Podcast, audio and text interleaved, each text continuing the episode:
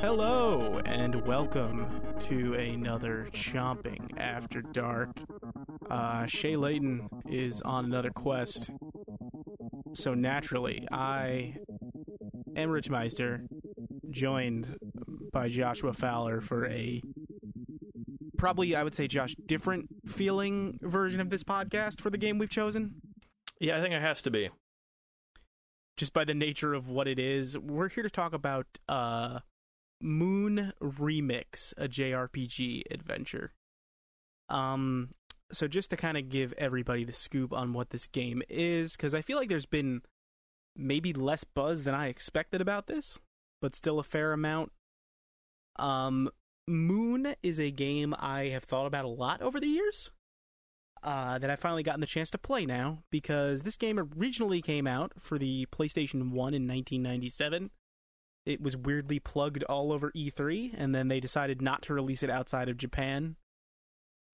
And it kind of gained this infamous reputation as an anti RPG of like this deconstruction of what a, a Japanese role playing game was. A, a lot of games like Undertale sort of take some inspiration from the stuff Moon did. Um, and Josh and I both played this new Switch Switchboard that has come out. So we did want to do a Chomping After Dark to talk about the kind of loose plot, uh, which I will run us through in a minute, and then really focus on the the vignettes or the character stories that happen in this game. Um, so I, I can get us right into the story unless you have anything at the top you want to add, Josh.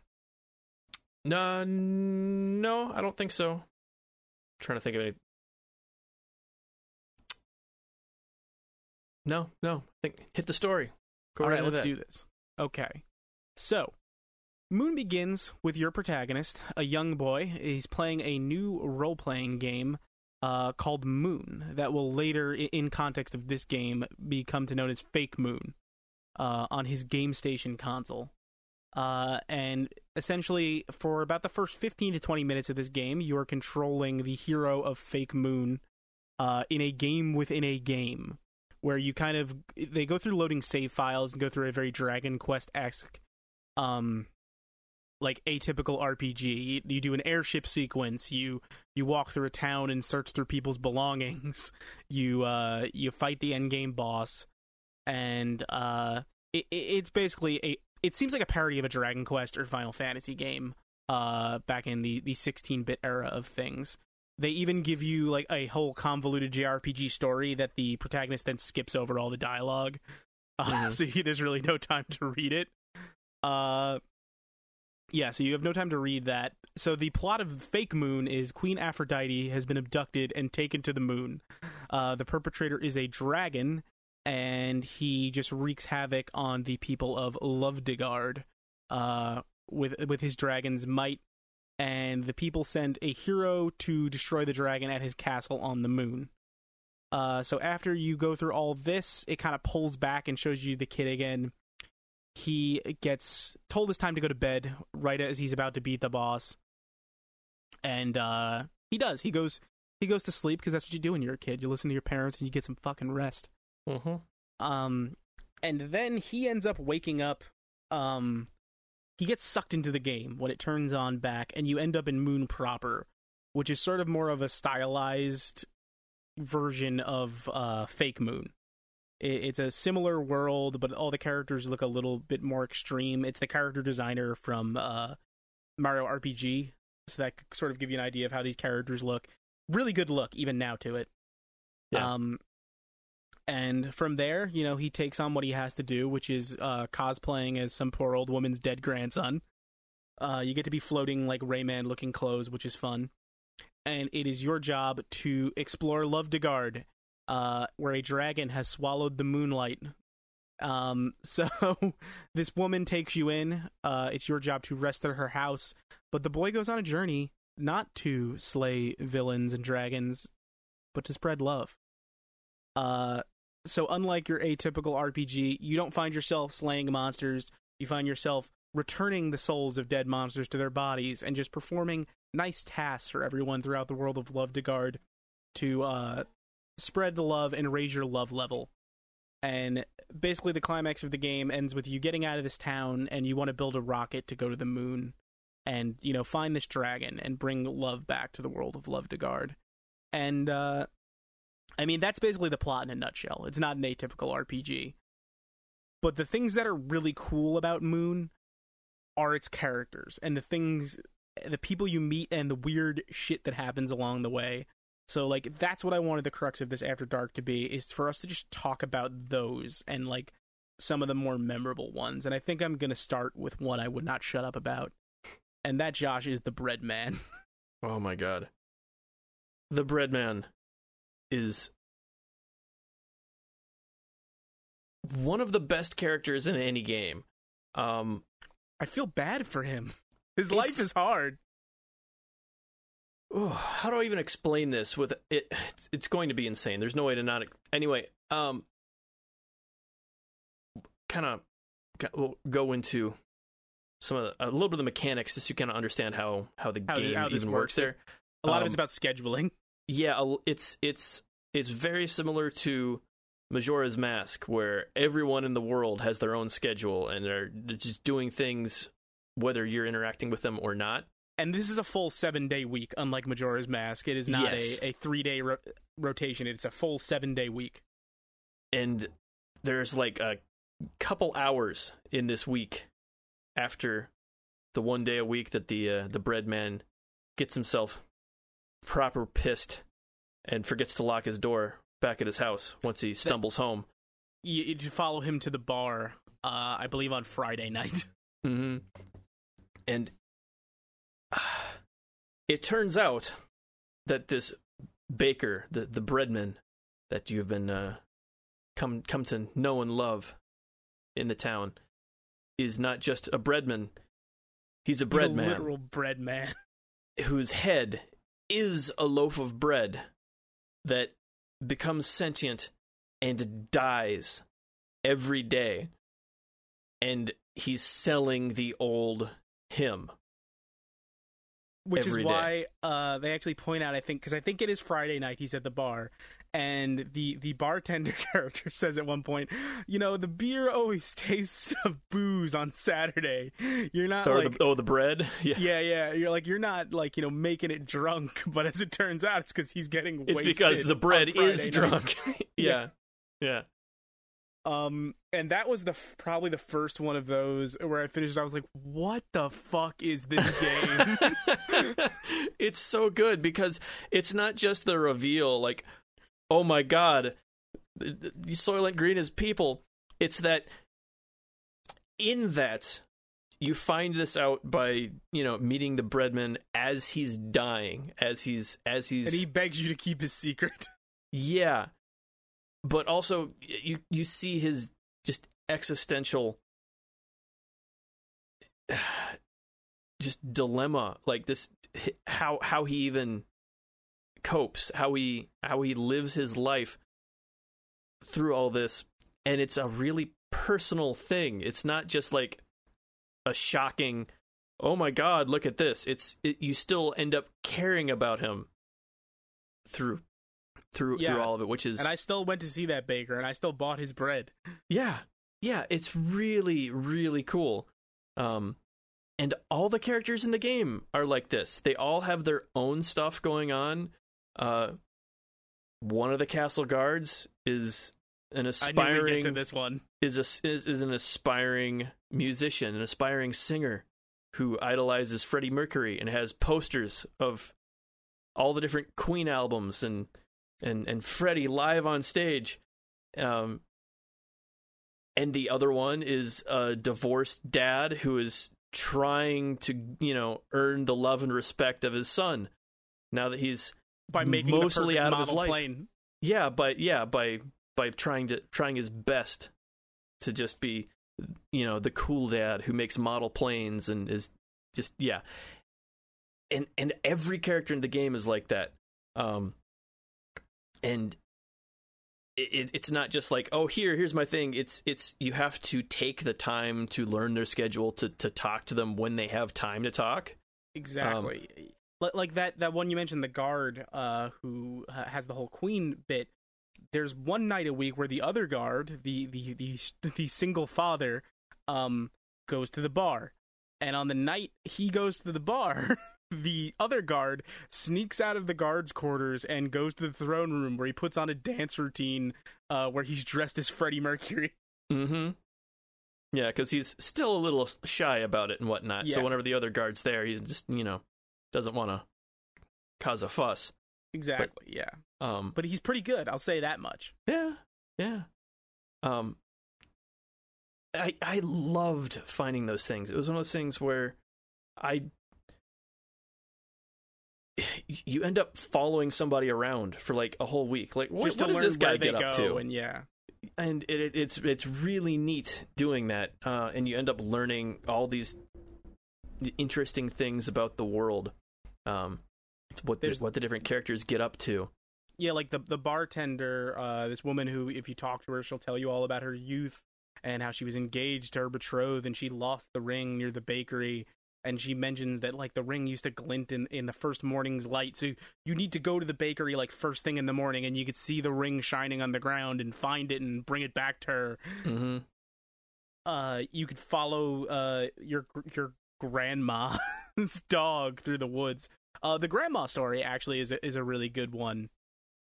Yeah that's uh, uh, um when you first show up in this world you're you're essentially a ghost like because you're not from the world. You're just like the spirit that nobody it can you can interact with stuff but you're not like necessarily corporeal i guess? Yeah like nobody can see you. Like they can see you messing with stuff. So you're kind of you're poltergeisty kind of uh, which oddly enough they I, I think they were going for poltergeist because in one of the endings they like specifically reference that. Timing um, wise that makes sense too for when this game was made. Yeah um but anyway, un- until like everybody kind of mentions like oh there's weird rustling in the wind and, and whatnot like, they can kind of tell you're there but not enough uh, until you meet this old lady whose um, grandson has died there's there's even more going on there that's super super hidden that takes forever like basically doing every single side quest and figuring out what's going on with the whole yeah, world i to... haven't even unveiled all of that stuff but I, I intend to still kind of plug away at that as yeah. and see if i can't find that out um but anyway her her grandson died in an accident um not long before you came there and anyways because you're this spirit she assumes that you're her grandson and you never correct her and end up wearing her grandson's clothes, which is why you kind of walk around as, you know, Rayman looking, you know, gloves and a jacket and shoes that are all not attached to each other looking thing for the rest of the yeah. game after that. Um it's and and also every day when you go to talk to her, she's made you cookies. The cookies are handy too because the yeah. way this scheduling works, you, you want to stay up in in uh in uh moon and food helps you to do so. Mm-hmm. Sometimes the, those snacks come in handy. Yeah, especially early on in the game, you just every morning you have to say hi to to grandma before you head out and, and do all this all this stuff and it's it's like really really nice, really thoughtful that you know, she's finally got her grandson back and she's baking cookies for you every day. Um, and yeah, she, she's given sort of a second arc when you when you move out, when you get your own place, mm-hmm. which I'll touch upon briefly. One of my favorite characters is the guy who gives you your house. Um, has moved out of his place because his dream in life is to be a signpost. So oh, he, well, that's he, that's actually it's two different things. It's, there's two characters, and one of them lives outside from yeah, that house though from right? the house and one of them wants to be a signpost so he lives right outside of your house tied to a pole. give you directions. Yes. just tied to a post. And the other one wants to be a treasure hunter so he can't be tied down with some guy who wants to be a signpost, a signpost all his life. yeah. Um so they have they have to you know they can't they can't stay there in this house anymore. They just they're too incompatible. So one of them wanders off to go become a treasure hunter, and the other one lives outside your house, tied to a post for the rest of the game. in case you ever need directions. mm-hmm. um like fair note of like weird characterization of everything uh like one of the early puzzles involves you getting out of the starting area and there's a rock in your way uh and to move the rock you just stare at it until it becomes uncomfortable and moves Mm-hmm. Yeah, it's, it's a rock that just socially awkward. Um, and it's it's one of those puzzles that like it's ridiculous. It's really charming, but the the reason it works is because you have such limited time at the beginning. You you kind of have to go do a few other puzzles before you even have enough time to, to just sit there stand still yeah and and wait for the rock to move. Um, it, yeah. Oh my goodness! Like it's it's it's that all over the place. Just these little little vignettes.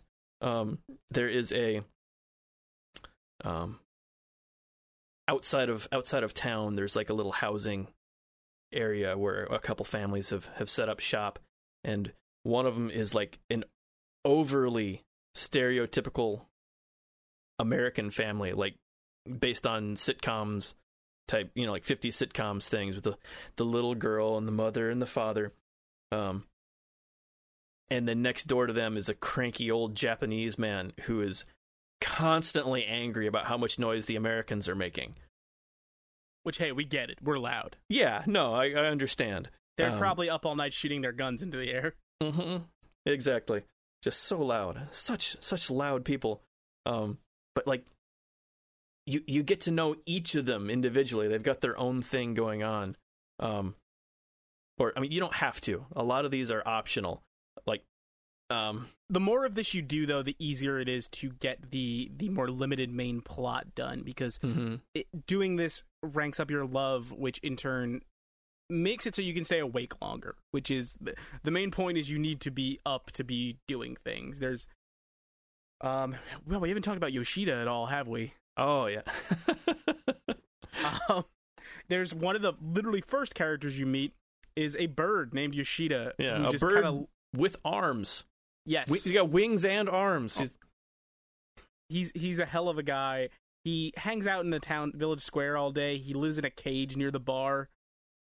Um and uh, one of the main points to move the plot along that eluded Josh for quite a while is you need to show uh, Yoshida a business card. Yes. Yeah, you get whenever you first start the game and introduce yourself to the king, he's like, "Oh man, I, I understand you're new. You're not from here. You, you you need to learn our customs. Here's here's my business card. You need to present this whenever you you know or you, you meet Oh. someone. Yeah. whenever you meet somebody, and then you can use those business cards. Um, I, I mentioned this on the main show forever ago, but like the main mechanic is asking people about stuff.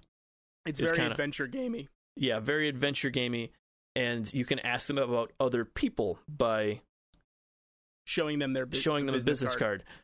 The one, the one thing that I had an issue with, because it's, it doesn't seem like it's an obvious story critical thing, is that the king wrote something on the back of your business card, or of his business card when he gives it to you, because he's. But he- Yoshida needs to point that out to you. yeah, but you don't notice it until you show it to Yoshida, and he's like, "Hey man, there's there's something on the back of this business card here," um, which I just not the greatest puzzle design right there. That was the only one that I really got stuck on. It was a weird choice. I, I found it strange too. You got stuck in it because I think Yoshida was the first person I showed that business card to. Yeah, like it's just one of those random things. Like it's, uh, Yeah, I could see why you wouldn't do it. yeah, It's- like if you don't show it to him right away, you're gonna kind of show you're gonna you're gonna do. Like I showed You're business cards to what I thought do- was everybody had collected everybody's business card, and then just didn't think to go back to the business cards for hours and hours. Yeah, until I finally get back to it. Um, but then when you do, you realize the king has got, um, you know, he- he feels like he's not being allowed to uh to actually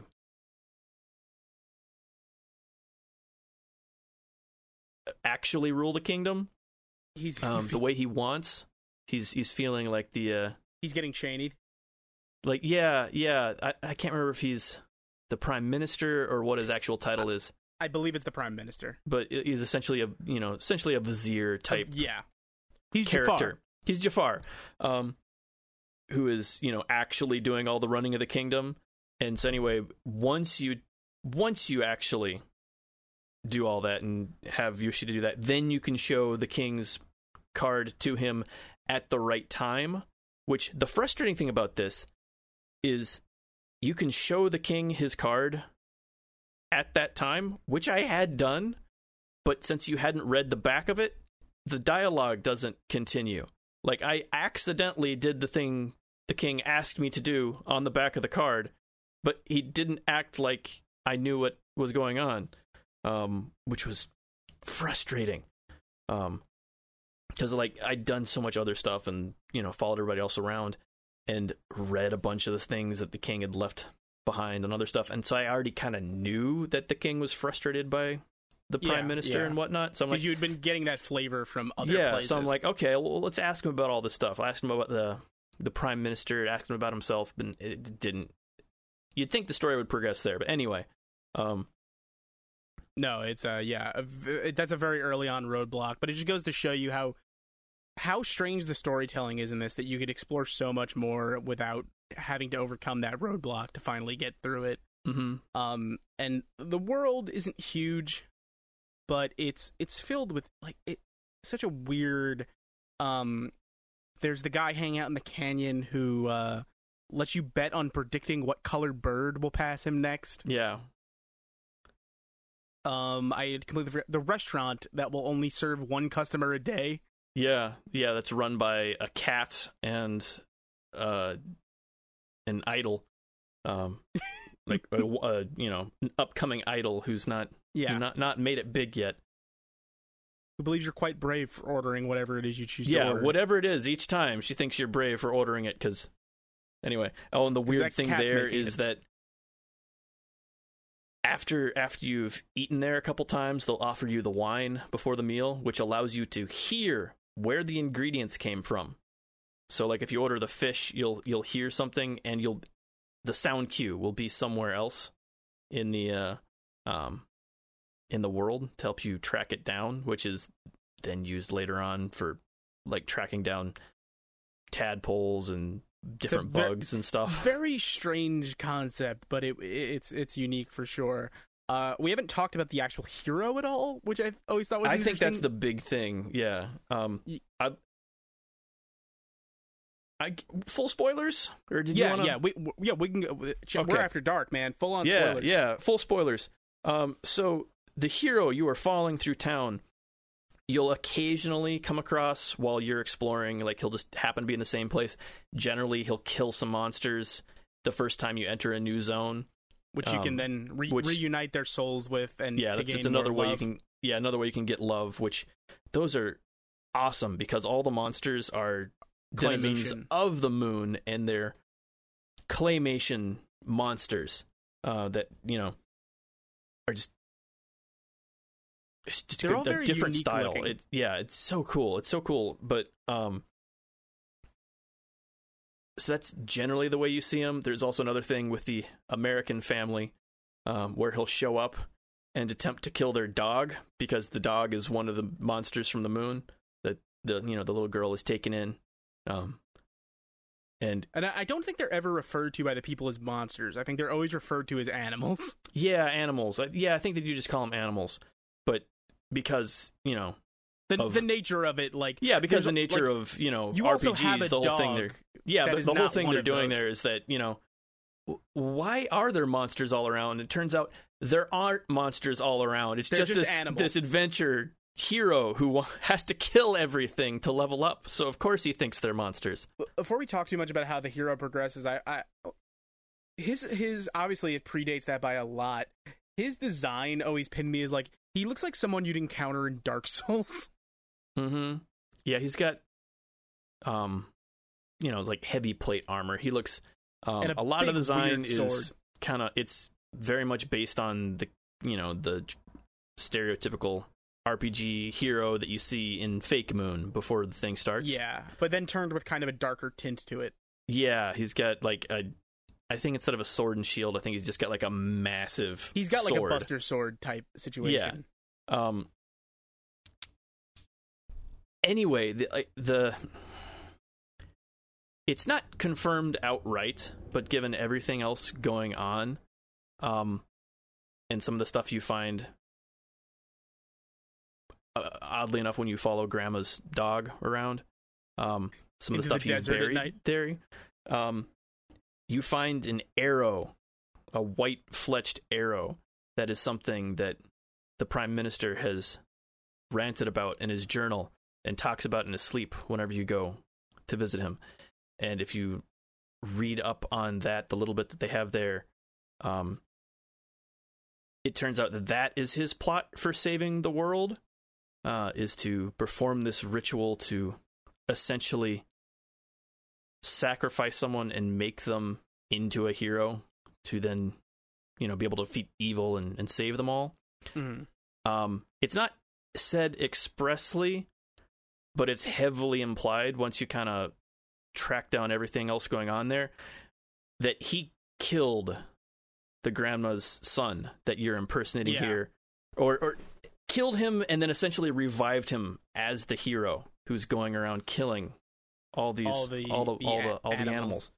Um, and you just none of that's told outright. It's just like implied with little bits of story that you find here and there. Um, Yeah, yeah. It, that, that's what I kind of like. Like so much of the the bigger storytelling is very loose and very subtle, but mhm. it's all interesting. yeah, it's it's so interesting. Oh, we haven't even talked about a whole, a- well, several whole areas, but um, anyway, near the end when you're getting ready, trying to go to the moon, you go to, is it Technoc Technopolis or Techopolis? I think I it's think it's Tech- Techopolis. Techopolis, yeah. Um, but anyway, it's a it's a you know futuristic city that's run mostly by robots. There are still a couple people that live there, but it's Just almost out. almost entirely robots who run the city. Um, and some of the interactions with the robots there are so just like on the nose cynical of um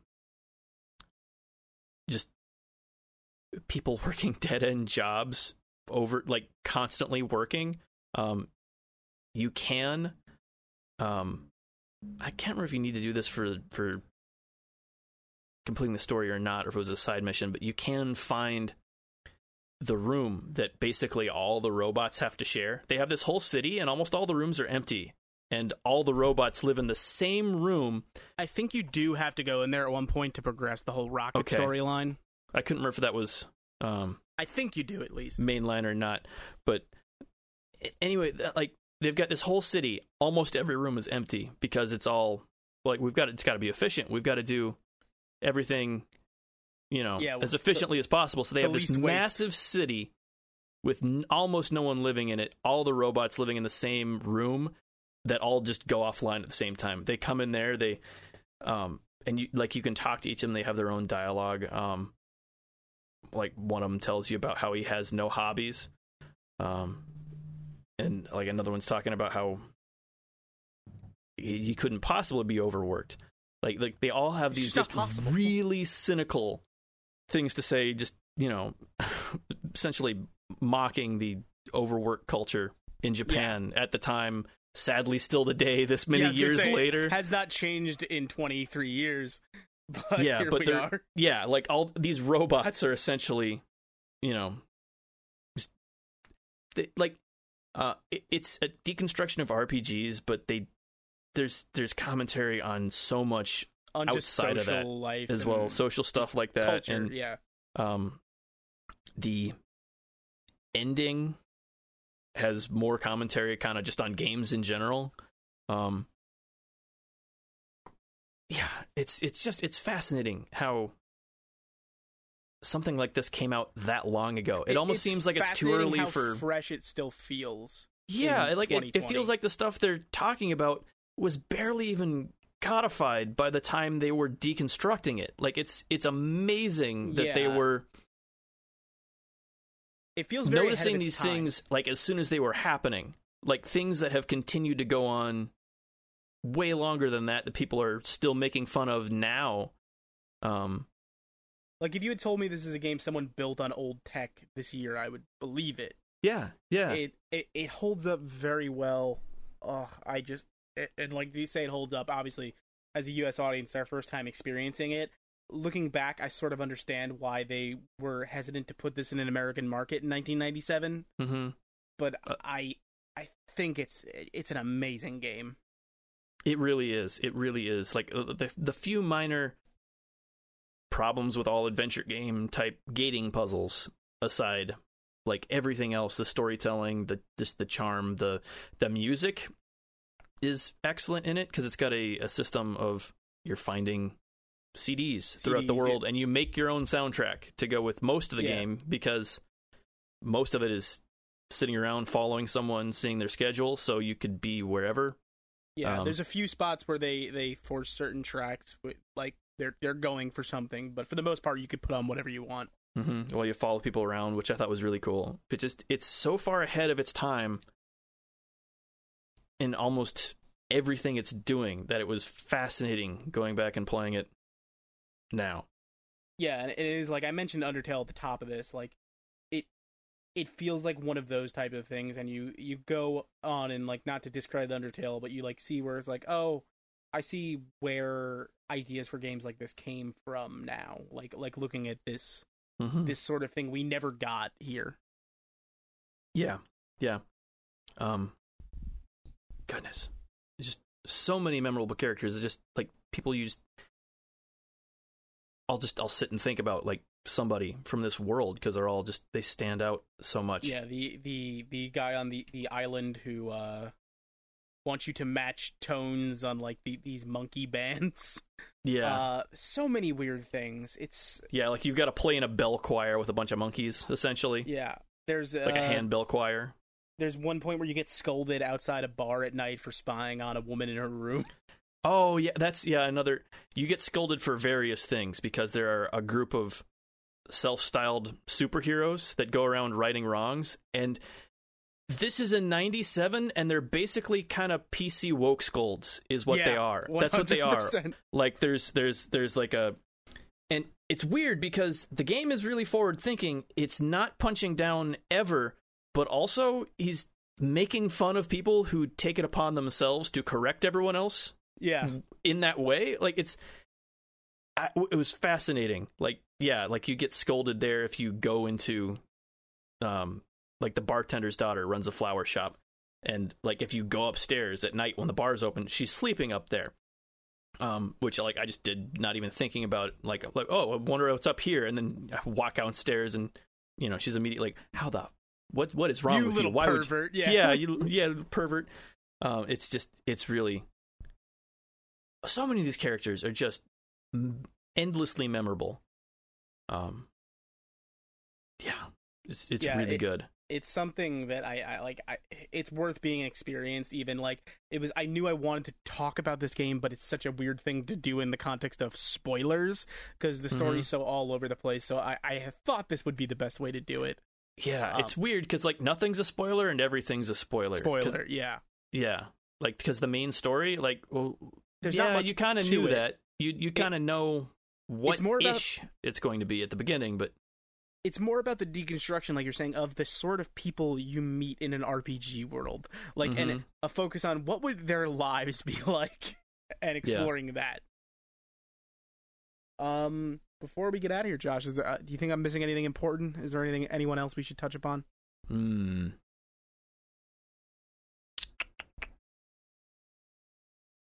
I mean, I think we hit most of it. I think we hit all the big stuff. There's, you know, still a bunch of other characters, yeah To get to and whatnot. would- we could sit here all night uh but yeah, I don't think we need about to get into all of them. Um, but it's uh, just, just yeah. great, just great. Other, otherwise, I think um I think we both definitely recommend this game. Uh, I want to say twenty dollars on the Switch. Um, Mhm. there's a PlayStation 4 version in Japan, uh, but not here, sadly. But Not Switch here. is a great place for it. I feel like it's a good. I feel like the Switch is a good enough platform for it. It's not perfect, perfect for picking up in like really quick ses- sessions, but it's close enough because the whole idea of you only have so much time uh, to do stuff. There are a few situations where it's not ideal for the Switch, especially, ones where be- the save system is like very reliant on it only it only saves whenever you go back to your bed to go to sleep. um, which is not ideal for the Switch. Um, and some of the time you'll figure out someone's schedule and then have to go sit and wait for them, which if you're trying to do something quickly, just on the run on the Switch, not ideal. Um, Yeah, like if you're out and about, it's still it's a it game works. about waiting. Yeah, it is. It, like I've mentioned how much I've seen about waiting this year, and this is this is another one that's kind of on that. Um, That vein, yeah. Time is just important, and I, we didn't really get there. I, I wanted to kind of talk about the end. Um, Yeah, oh yeah, we can we can definitely Yeah. talk about that a little bit. um, how about how that was kind of deconstructing stuff because it is it's it's about time. The game is about like it it like it it talks about how love is such a big deal, and yes, like it it's empathy is really important. It's kind of it's pushing that, but the other big thing it's talking about but never mentions directly, just because it's it's in the mechanics. It's it's about how you play the game. Is about how important time is. Like all these people have their own thing going on. They've got stuff to do. They're not waiting around for you. the world is bigger than just this one conflict, and it's bigger than you, which is something JRPGs often Yeah. don't get right. Yeah. Like th- that idea of the shopkeeper's always there, just waiting for you to come sell things. Like, and this world doesn't behave like that. Yes, exactly. And and at the end of the game, uh, the hero saves the day and uh, manages to kill everyone on the moon, including all these animals that you just brought their souls back, brought them back to the moon. Manages to kill them all and kill the goddess on the moon because it turns out there wasn't a dragon there; it was just the goddess who was the, they live on the moon. Of course, Yeah. that's why the goddess is there. Um, and right as this is all happening, you escape back to the real world um, after having been told by the goddess that it's your job to open the door. You- Like that's that's the only thing you're supposed to be doing there. Like you you you can't stop the hero. You just got to open the door, um, which you think is this door actually in Moon in the game that you're supposed to have the key for, but you don't. You can't Don't, yeah. actually get there. You can't stop the hero from from killing everyone. At which point it spits you back out to the real world, to your room, um, and you have the option to turn the game back on and, and try to save everyone, or to just leave your room because your mom's calling you for dinner. And I heard we're having spaghetti. Yeah. Um